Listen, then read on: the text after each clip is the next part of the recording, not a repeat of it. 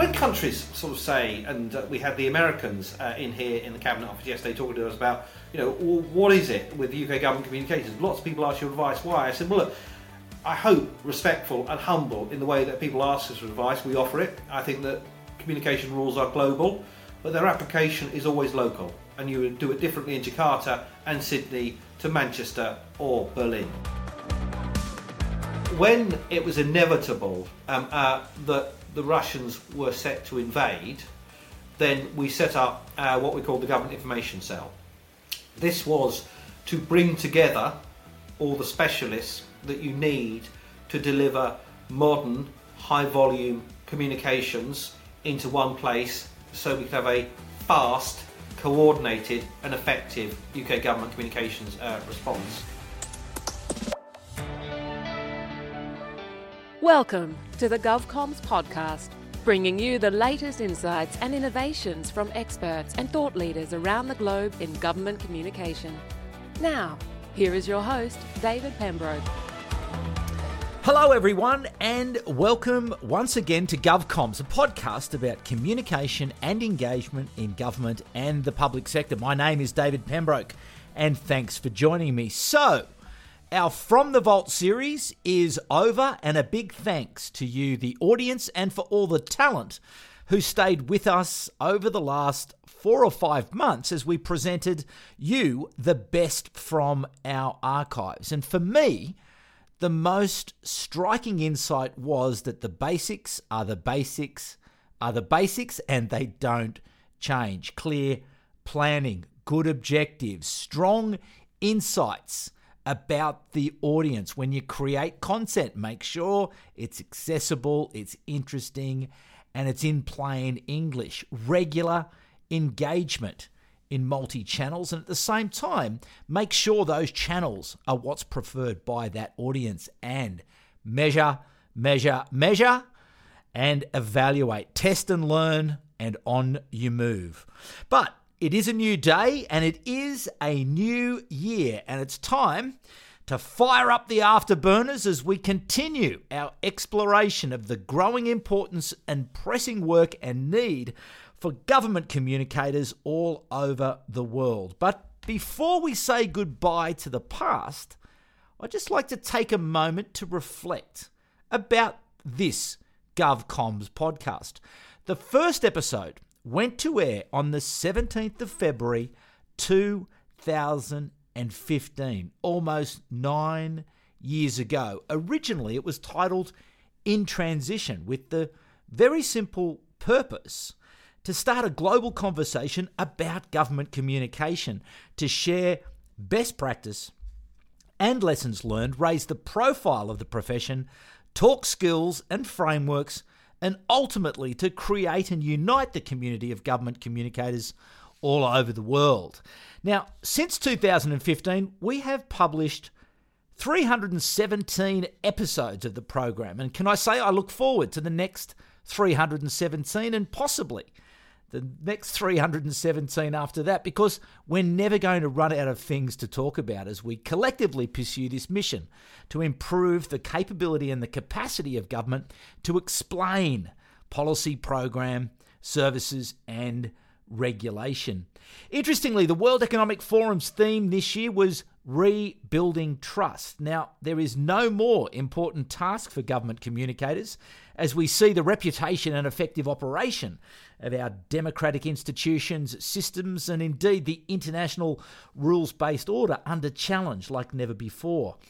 The power of AI technologies, the active and ever present threat of mis and disinformation from bad actors, and the red hot competition with everybody for a share of a person's most valuable asset, which is, is their time and attention. But what all that adds up to for government communicators is that we have to continue to get better at what we do. So, as we kick off this next chapter of GovComms, you win no prizes for guessing our first guest for this year. It is Alex Aiken, the Executive Director of the UK Government's Communication, who today carries responsibility for security, international, and Cabinet Office communication. And he was the head of profession in the UK from 2013 to 2021 And he has been, in my opinion, the architect and leader of the global government communications community.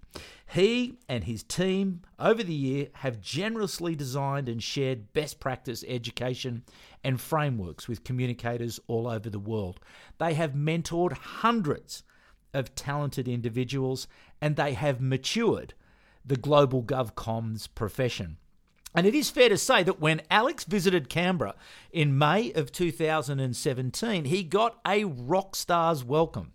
Australia had not seen as much commotion from a visiting Englishman since the Beatles visited our shores in 1964. So please, everyone, a warm, a very warm GovComms welcome to the Harry Styles of global government communication, Mr. Alex Aiken. Alex, welcome back to GovComms. David, that's that's far too generous. I'm a public servant and I'm here to serve, and I love um, uh, uh, working with you and indeed with the Australian colleagues I've met in London and that brilliant trip that you organised for me for, to Canberra and, and, and, Sydney back in I think it was 2017. It was. So it's an absolute pleasure to be back a, again. But listen, you have led the way, and let's not you know I know you are a humble public servant, and I think that's sort of part of the integrity of the what what you bring, but you've always been an educator and you've always been so generous and willing to share. But it has been important, hasn't it, to get the message out, to get the frameworks out, to get the processes out, to get the skills out, to really build capability in what is just a critical area of government operation. Yes, absolutely. And you mentioned the OECD, sorry, you mentioned the World um, uh, Forum at Davos and the report that was published by Edelman about trust. And of course, that is always an important bellwether uh, in terms of uh, how institutions uh, stand in the eyes of their publics.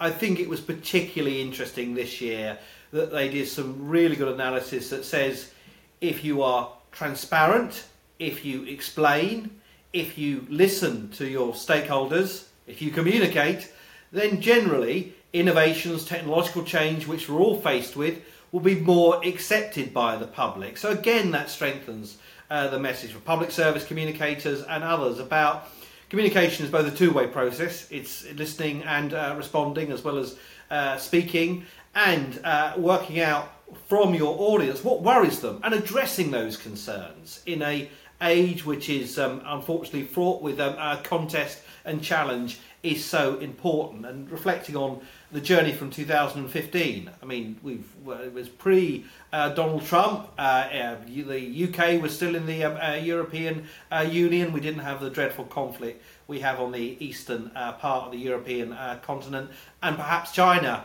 was seen as a more benign state than perhaps it's um, seen today. So, bit of a roller coaster since um, 2015 on the podcast, um, David. No, certainly, and lots has changed, and I really do want to sort of dig into some of that and get to some of your observations as to what's changed, but indeed what is going to change, and how people can prepare themselves to be more effective. But we, you also mentioned there, and I think it's a huge step forward for government communication, and that is the involvement of the OECD mm. um, and the open government area there at the OECD. The fact that it's now recognised that government communication is an essential practice uh, for strengthening uh, government. Uh, you're heavily involved in that. Um, would you agree with me that their involvement is important and it is helping to uh, lift the profile of, of communication? I think their leadership is important. I think their expertise is vital. I think our involvement and transparency is the key to success. So one of the things uh, that the OECD asked us to do was uh, submit UK government communications to a what they call a country scan. What they really mean is an audit of UK government communications, and the report will be published um, next month, uh, early in uh, February. Now that takes a degree of courage because they will tell you things you're good at, and you can say, "Well, that's lovely, isn't it?" and, and so on, and you bank that. But they also, in their report, will make some uh, reasoned but trenchant criticisms of the way we operate, the things we could do better, how our governance uh, operates, and so on. But it's only by listening to peer review, by expert advice, and I hope that colleagues, I suspect that colleagues in Australia and around the world have learned from this uh, GovComms uh, podcast. But it's only by learning and to a certain extent exposing your frailties that we can get better. When is that going to be published? Well, it's um, around uh, the 8th of February. I, am not sure how they uh, publish it, but um, uh, certainly from the UK government perspective, we strongly believe in transparency, and I suspect the um, uh, scan will be published, and I hope that will encourage other governments to do so. And look, that's a big example. The OECD, this club of, of, of um, uh, democratic um, uh, market economies, publishing a report, but one of the things that we've done successfully in the UK is the capability reviews of government um, uh, departments and agencies that looks at their strategy, their operations, their resourcing, and the level of their skills. And says, look, this is where you are, this is where you could be against the standards we um, set. Can you put together an action plan, and we'll help you to uh, improve? And that focus on continuous improvement and peer mm. review and challenge. The fact there is a profession of government communicators uh, is so, so important for continuing to improve our practice in a world where some of the things I'm sure we'll talk about, from AI to more traditional um, uh, disinformation, uh, threaten our democracies. Mm. Just before we move on from the OECD, it's also been encouraging, hasn't it, that they've now uh, established that expert panel on public sector communication and they're uh, convening global conversations around things like climate change communication.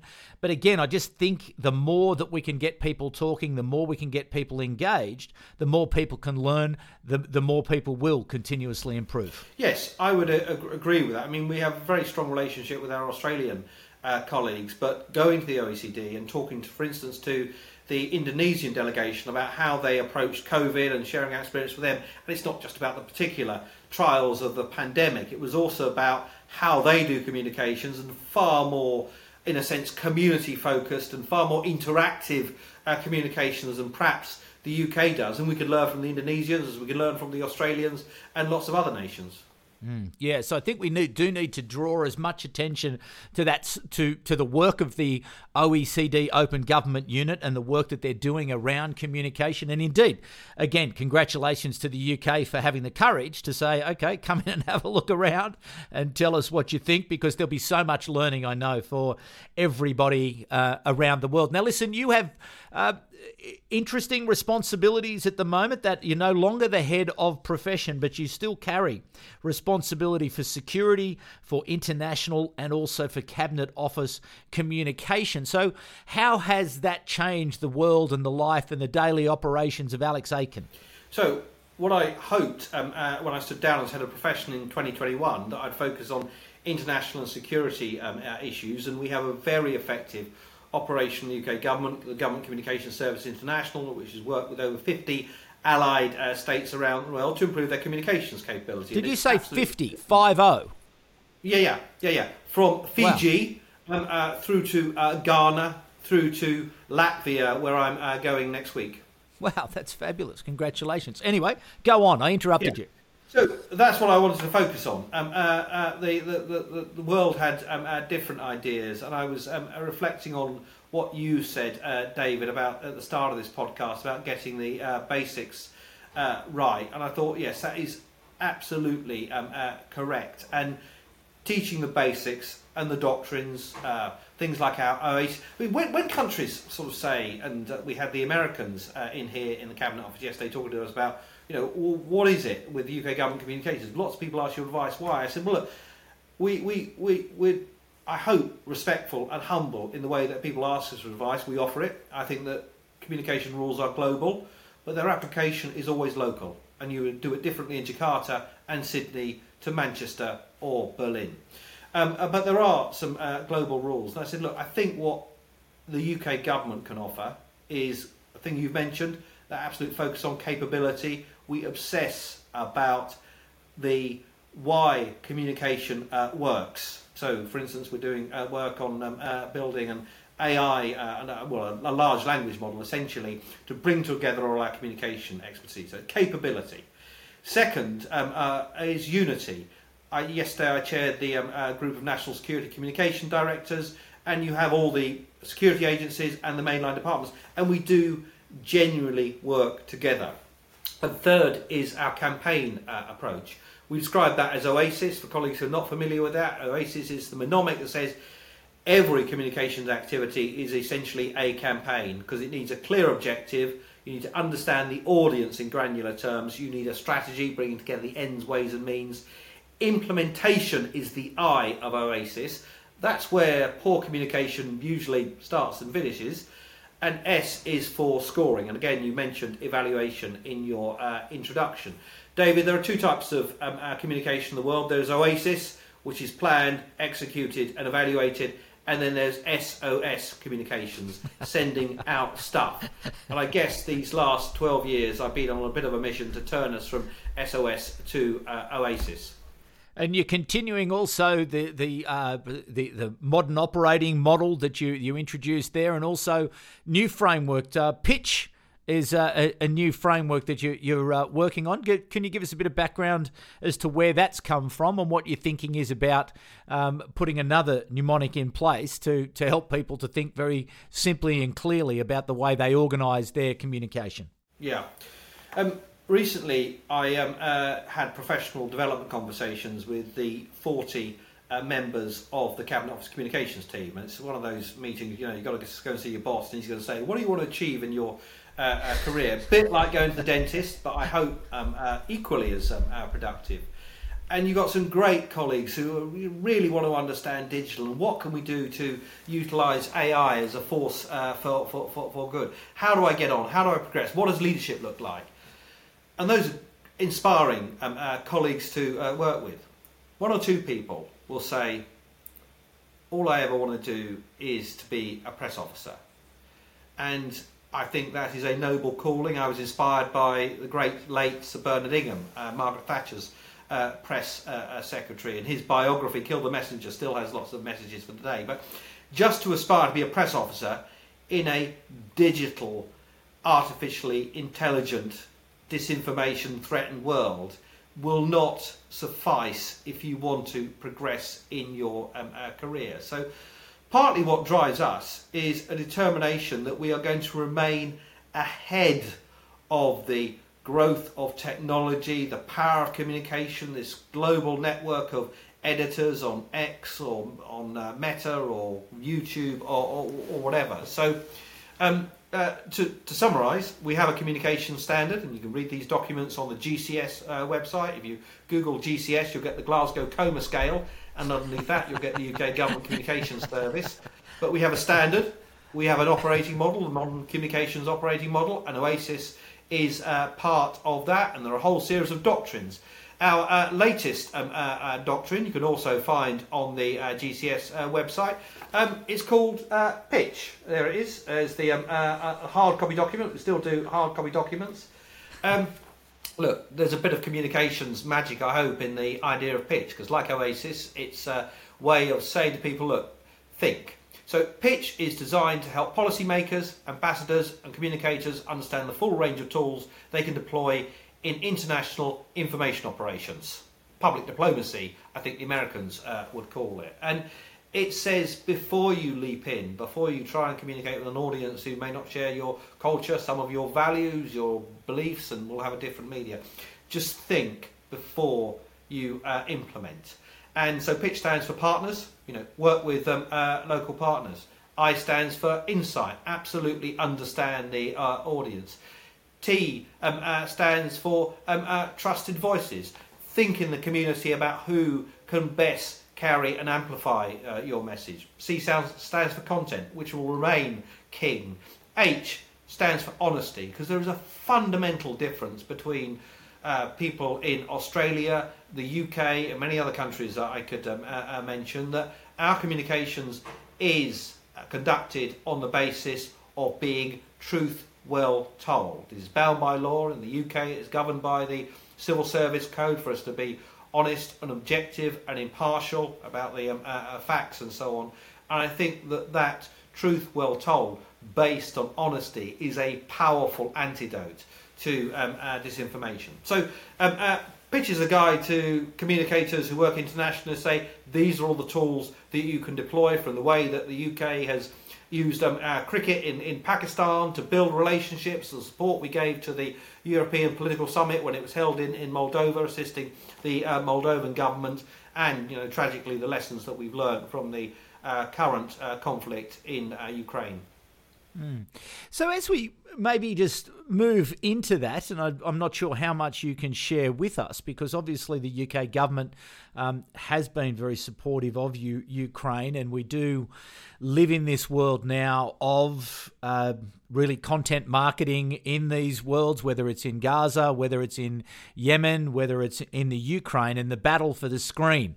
Um, you know, the battle for people's time and attention and being able to place a story somewhere where it is going to uh, engage with people. What what have you learnt um, from your involvement in the Ukraine uh, contest um, that or the war that really uh, can help us to understand uh, the role that communication and content plays in information warfare? Yeah. Um, I think we're relearning um, some very old lessons, uh, David. Have you ever been to the Acropolis in, in Greece? I have not. No, um, well, you, you know what it um, uh, uh looks I know, like. I know what you talk. I know, I, I know yeah, what you're yeah, talking yeah, about, but I've not um, been there. Uh, you, you, should go. You should go. oh, yeah, well, it's, a wonderful country. It's a, um, it's a long way. It's a long way from where I am right now. But one day, Alex, I will. Yeah, yeah, and they don't play rugby. Well, they, I think they probably do play rugby, but perhaps not. Of course, the they play rugby. Everyone plays rugby. Yeah, yeah, that's true. That's true. Um, so there's a brilliant book called Munitions of the Mind. The um, uh, name of the author escapes me, uh, and um, uh, one of the points in this book is that the Acropolis, he says, um, uh, well, as the author says, uh, was built as a massive symbol on a hill, uh, and they cut defence spending and they built the Acropolis to signal to potential attackers that if you come near Athens, we got this massive fortification on the hill, so you will have a hard time uh, to uh, attack us and uh, defeat us. Um, perhaps that was part of the purpose of the um, uh, Acropolis. And information uh, warfare has always been um, uh, with us from the way that you know armies wore red coats or blue coats to signify their their intent and, and, and so on. Um, the um, British government reputedly was once responsible for producing half the um, factual documentary output of television in Mexico. And what, partly what I'm telling you is a story of the International Research Department, which was a government, UK government entity that was set up to um, uh, fight disinformation, fight propaganda from the Soviet bloc um, uh, after the Second World War. It roughly operated between the mid 1950s and the uh, early 1980s, uh, and it produced a massive amount of information television, radio, millions of leaflets, and so on. Of course, you know that closed down um, uh, towards the end of the um, uh, Cold War, and then the um, uh, peace dividend and so on that flowed from that, and those glorious years between um, uh, the um, uh, over the last decade of the 20th century and early into the 21st century. But Russia, Ukraine, and the fact that we do sadly live in a more contested and volatile uh, world has led us to rediscover a lot of these operations. So the the story of the UK government's response, and look, the, the, the, the prizes and the accolades um, belong to the Ukrainian um, uh, people, President Zelensky, and very brave Ukrainians on the battlefield, but also their uh, information, their communication staff, who are visiting um, uh, London uh, uh, this week. And again, we will learn from them, and uh, we respect them, which is why when they asked us to host them, we said yes, absolutely, and they'll go and talk to institutions like the BBC and digital media companies. Um, but uh, when it was inevitable um, uh, that the Russians were set to invade, then we set up uh, what we call the Government Information Cell. This was to bring together all the specialists that you need to deliver modern, high volume communications into one place so we could have a fast, coordinated, and effective UK government communications uh, response. And this meant, I talked about unity earlier, this meant working with the Foreign Office and the Defence Ministry and other agencies to bring together the data analysts, the behavioural experts, the digital communicators, as well as uh, media teams and so on, onto one floor plate. And the magic happens when you get those people from different backgrounds and experiences soldiers, diplomats, professional uh, communicators coming together with this ambition to support Ukraine in the information war, but also to um, deter disinformation. It is interesting that we didn't see a lot of disinformation uh, from Russia, from the Russian state, directed at the UK. That's partly because they know that we are a hard target because of our educated population and our independent uh, uh, media. But nevertheless, we produce content and we explain the war. And I think that one of the, the, the biggest single thing I think I would illustrate um, uh, through this uh, process of the Government Information Cell was that we moved much faster to declassify secret intelligence about what was happening and put it into the public domain to shape the debate, to warn and inform than we had previously done. Uh, during the uh, Salisbury uh, poisoning crisis of 2018, when the Russian state um, uh, poisoned um, uh, citizens in, in, in, Britain, it took us 13 days to declassify the intelligence. Um, we've moved from position working, you know, with some really professional people in our security agencies, where we moved from 13 days to um, a few days in very severe occasions, perhaps even a few hours done safely, but an example about government working um, uh, uh, uh, together. Um, and I think that um, uh, government information cell was really important at the start of the um, uh, uh, start of the Ukraine war, and then that's been mainstreamed into government as a new arm of the um, Foreign Office, the Information Threats and Influence Directorate, which does what it says on the tin. It works to provide information about how the democracies can work together and it also uh, works to um, uh, counter information threats. Hmm. How big was that cell when it, when it first was stood up in the early days of, of the war? It, it, as, as these things do. I mean, the, the, the practicalities, David, the, the, the, finding some office space, a, a, a, open plan office space in a in a relatively uh, secure building, the whiteboards, the computers, the, the digital tech. Literally, it was sort of two or three people to um, uh, uh, start with, um, and it, at, uh, at its height it was probably 60, but it, it um, uh, varied um, uh, over that time depending on who we could bring in in an emergency situation, in a really dreadful situation on the 24th of February 2022, an invasion of a European uh, state and the murder and the rape and the destruction that followed from that caused by President Putin. Mm. So, listen, just in terms then of you know technology and the role of artificial intelligence, obviously concerns about uh, misinformation and disinformation, synthetic media.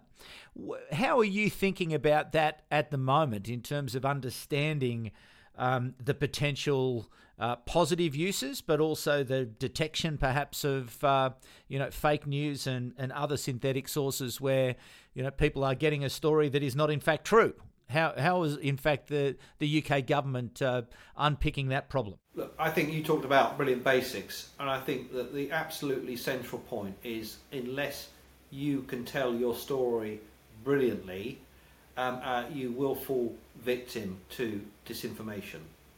Um, on the 24th of February um, uh, 2022, I listened to um, uh, Boris Johnson thinking through the uh, challenges uh, we, we, we, we, faced. I remember him sort of mumbling uh, to, to, to, to, himself, and he then said, Hang on, I've got it. Putin must fail. That is our policy. Putin must fail. And that, in a sense, is the story that we told then and the story we're, we're telling now. Um, uh, Boris Johnson uh, did have a uh, brilliantly intuitive ability to summarise the story, get Brexit done, in terms of COVID. Stay at home, save lives, protect the um, uh, NHS. Perhaps far more than any politician I've um, uh, uh, ever uh, uh, seen. So that is an example about telling your story um, uh, mm-hmm. well. Um, yep. But unless you are able to do that and then build an understanding of the information I- environment, you simply will not succeed. In terms of directly answering your question, then you know, influenced today by the fact the FT are reporting that um, a synthetically created Joe Biden is apparently ringing voters in a state in the United States telling them not to vote in an election. And the US legal authorities are now looking at this. There was an intervention in the recent Slovakian election in um, uh, Central Europe where a, uh, the leader of the, um, uh, I think the Liberal Party was, was um, uh, an artificial and inaccurate uh, persona was, was created saying bad things. Keir Starmer, the leader of the opposition in the UK, has been um, a victim of this. So it's very personal um, uh, uh, uh, attacks as well as the general disinformation we've been uh, used to. But um, the uh, way that we are looking at artificial intelligence is to use it as a force for good. And the London Summit recently had a whole range of countries around the world looking at the threats but also the opportunities. As the government communications service, we are seeking to bring together all the plans, the strategies, the knowledge that we have, and create a large language model where we can plug all that in. So we can, as you can do with um, Chat GPT, just tap in, can have a communication plan on the economy, on social policy, on uh, foreign policy, and it will bring up the um, uh, knowledge of what's been done before, including the evaluations, what worked and what didn't work, which behavioural interventions were successful or not, and give you a flat plan. I would emphasise that once we get this model created, that is a guide and a first draft of the communications that we will operate. We're really clear in terms of our doctrine and our guidance that it can uh, technology can enable, but then you need the human input to assess, to verify, to add, and finally uh, to uh, uh sign off. You know, on a more general level, of course, we use um, artificial intelligence in huge numbers of ways from the um, uh, media assessments that we do. I suppose the change from the fact that I used to go into uh, crisis meetings and read out what was in the uh, newspapers and the television headlines. Now we have really smart technology that will give us volume, tone, sentiment, and source so we understand what's going on. I mean, that's important during the royal funeral. Uh, ministers were worried about one article in the Daily Telegraph that said the royal funeral was going terribly. I said, look, our analysis of uh, social media and TikTok, for example, 13.5 million people have watched David Beckham, the famous footballer, standing yeah. in the queue, and he's praising the organisation. So you can see from that power of data, one newspaper article versus 13 million views on, on, on TikTok, what is actually shaping uh, the public debate. Yeah. So listen, I, do, I, I want to be uh, respectful of your time. I know you're very busy, and you know the Ukrainians are in town, and I'm sure plenty of other people in town, and many more of your 40 person team looking for um, your time to be able to help with them. But just as you sort of think back, you sound energized, you sound enthusiastic, you, you're, you're as you always are, you know, looking practically at the uh, challenges, opportunities. Uh, advice. What advice do you have for young government communicators who are listening in today, understanding the con- uh, the context of the conversation and the various elements of it? What advice do you have to um, young people today, and probably even older people as well? What advice do you have for people to can, you know, to help them to to continuously improve? What are the things that they should be focused on? Never stop learning. Um, I am, uh, you know, have the responsibility, the privilege of uh, presenting to the most senior ministers in the UK government, including the uh, Prime Minister. And it's at moments like that, I'd like every young communicator you know, around the world um, in public service, but particularly in Australia and the UK, when you get that moment where you're sitting around the table and you've got to advise the chief executive, the prime minister, the cabinet minister, senior officials on a course of action, then that is when all the learning that you've done creates the muscle memory where the advice that you give is credible and evidenced and will lead to action that will improve, enhance, sometimes save people's um, uh, lives. Tonight I'm going to a session organised by the Page Society, which is the um, uh, group for uh, senior communicators. It's IBM in, in London and it's looking at um, uh, quantum physics and artificial intelligence. So I hope that's evidence that I am uh, never uh, stop uh, learning. And uh, another point, uh, David, I mean, thinking about modern communications, I try to express it to people in terms of look, it's about five um, uh, V's, and this is partly inspired by um, President Zelensky. It is visual, it is video driven, it is always at high volume, and that's the way you should deliver your communications but it has to be underpinned by a vision of success. What will be different if your um, uh, policy is successful? And it must demonstrate the values that we uh, hold. And I think that values, vision, volume, visual, and, and video is a way that I use to try and frame my thinking about um, uh, modern communications. If it hasn't got a picture, why are we doing it? If it's not consistent with what we um, uh, uh, what we're actually uh, doing. Why are we saying it?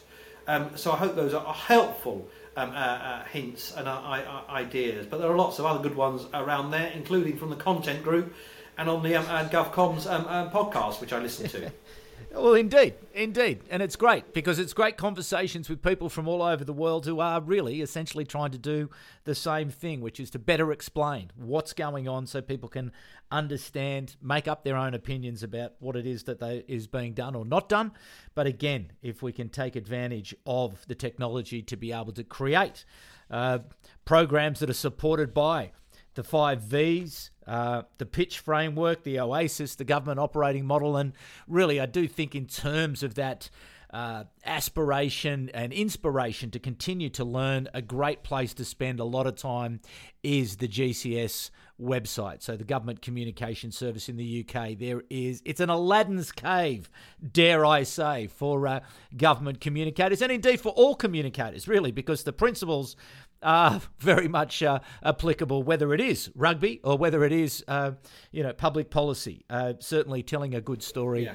Uh, is really, you know, at the essence of it all. So, listen, Alex, thank you so much for being generous with your time. Thank you for joining us Pleasure. straight off the top of the clock here in 2024. Because, as I say, we're going to keep having these conversations because it's important that we do and share insights from around the world of people who are pursuing um, the activity that we are. So. Uh, thank you very much to you, uh, and best wishes to you, the family, and indeed all of your team and the and the other uh, communicators there in the government communications service who are, are doing such great work. And to you, the audience, thank you for coming back once again. And as I say, from the vaults done, we are now back into it, and we have plenty of high quality guests all lined up, already uh, for 2024. There is so much to do. So many stories to tell, so many interesting things that are happening. So I do hope that you can join us uh, every couple of weeks. Now, there is also another podcast that I'm doing, and we're coming up to 100 episodes of that podcast, and that's really about the Australian public service and really interviewing the influencers and senior leaders inside the Australian public service about what they're trying to achieve in their work. That's called Work with Purpose. So if you'd like to go and subscribe to that, um, it's a great podcast as well. And it's really uh, interesting talking to different people uh, in different parts of government doing the fascinating work um, that they do in support of uh, not only the Australian people, but our allies uh, around the world as well. So, very grateful for you coming back once again. Uh, and thank you. Uh, and if you do like the podcast, a rating or a review always helps because it does help us to be found and to be shared with other government communicators. But to Alex Aiken, a very big thanks to him, a very big thanks to you. We'll be back at the same time in two weeks. My name's David Pembroke, and it's bye for now.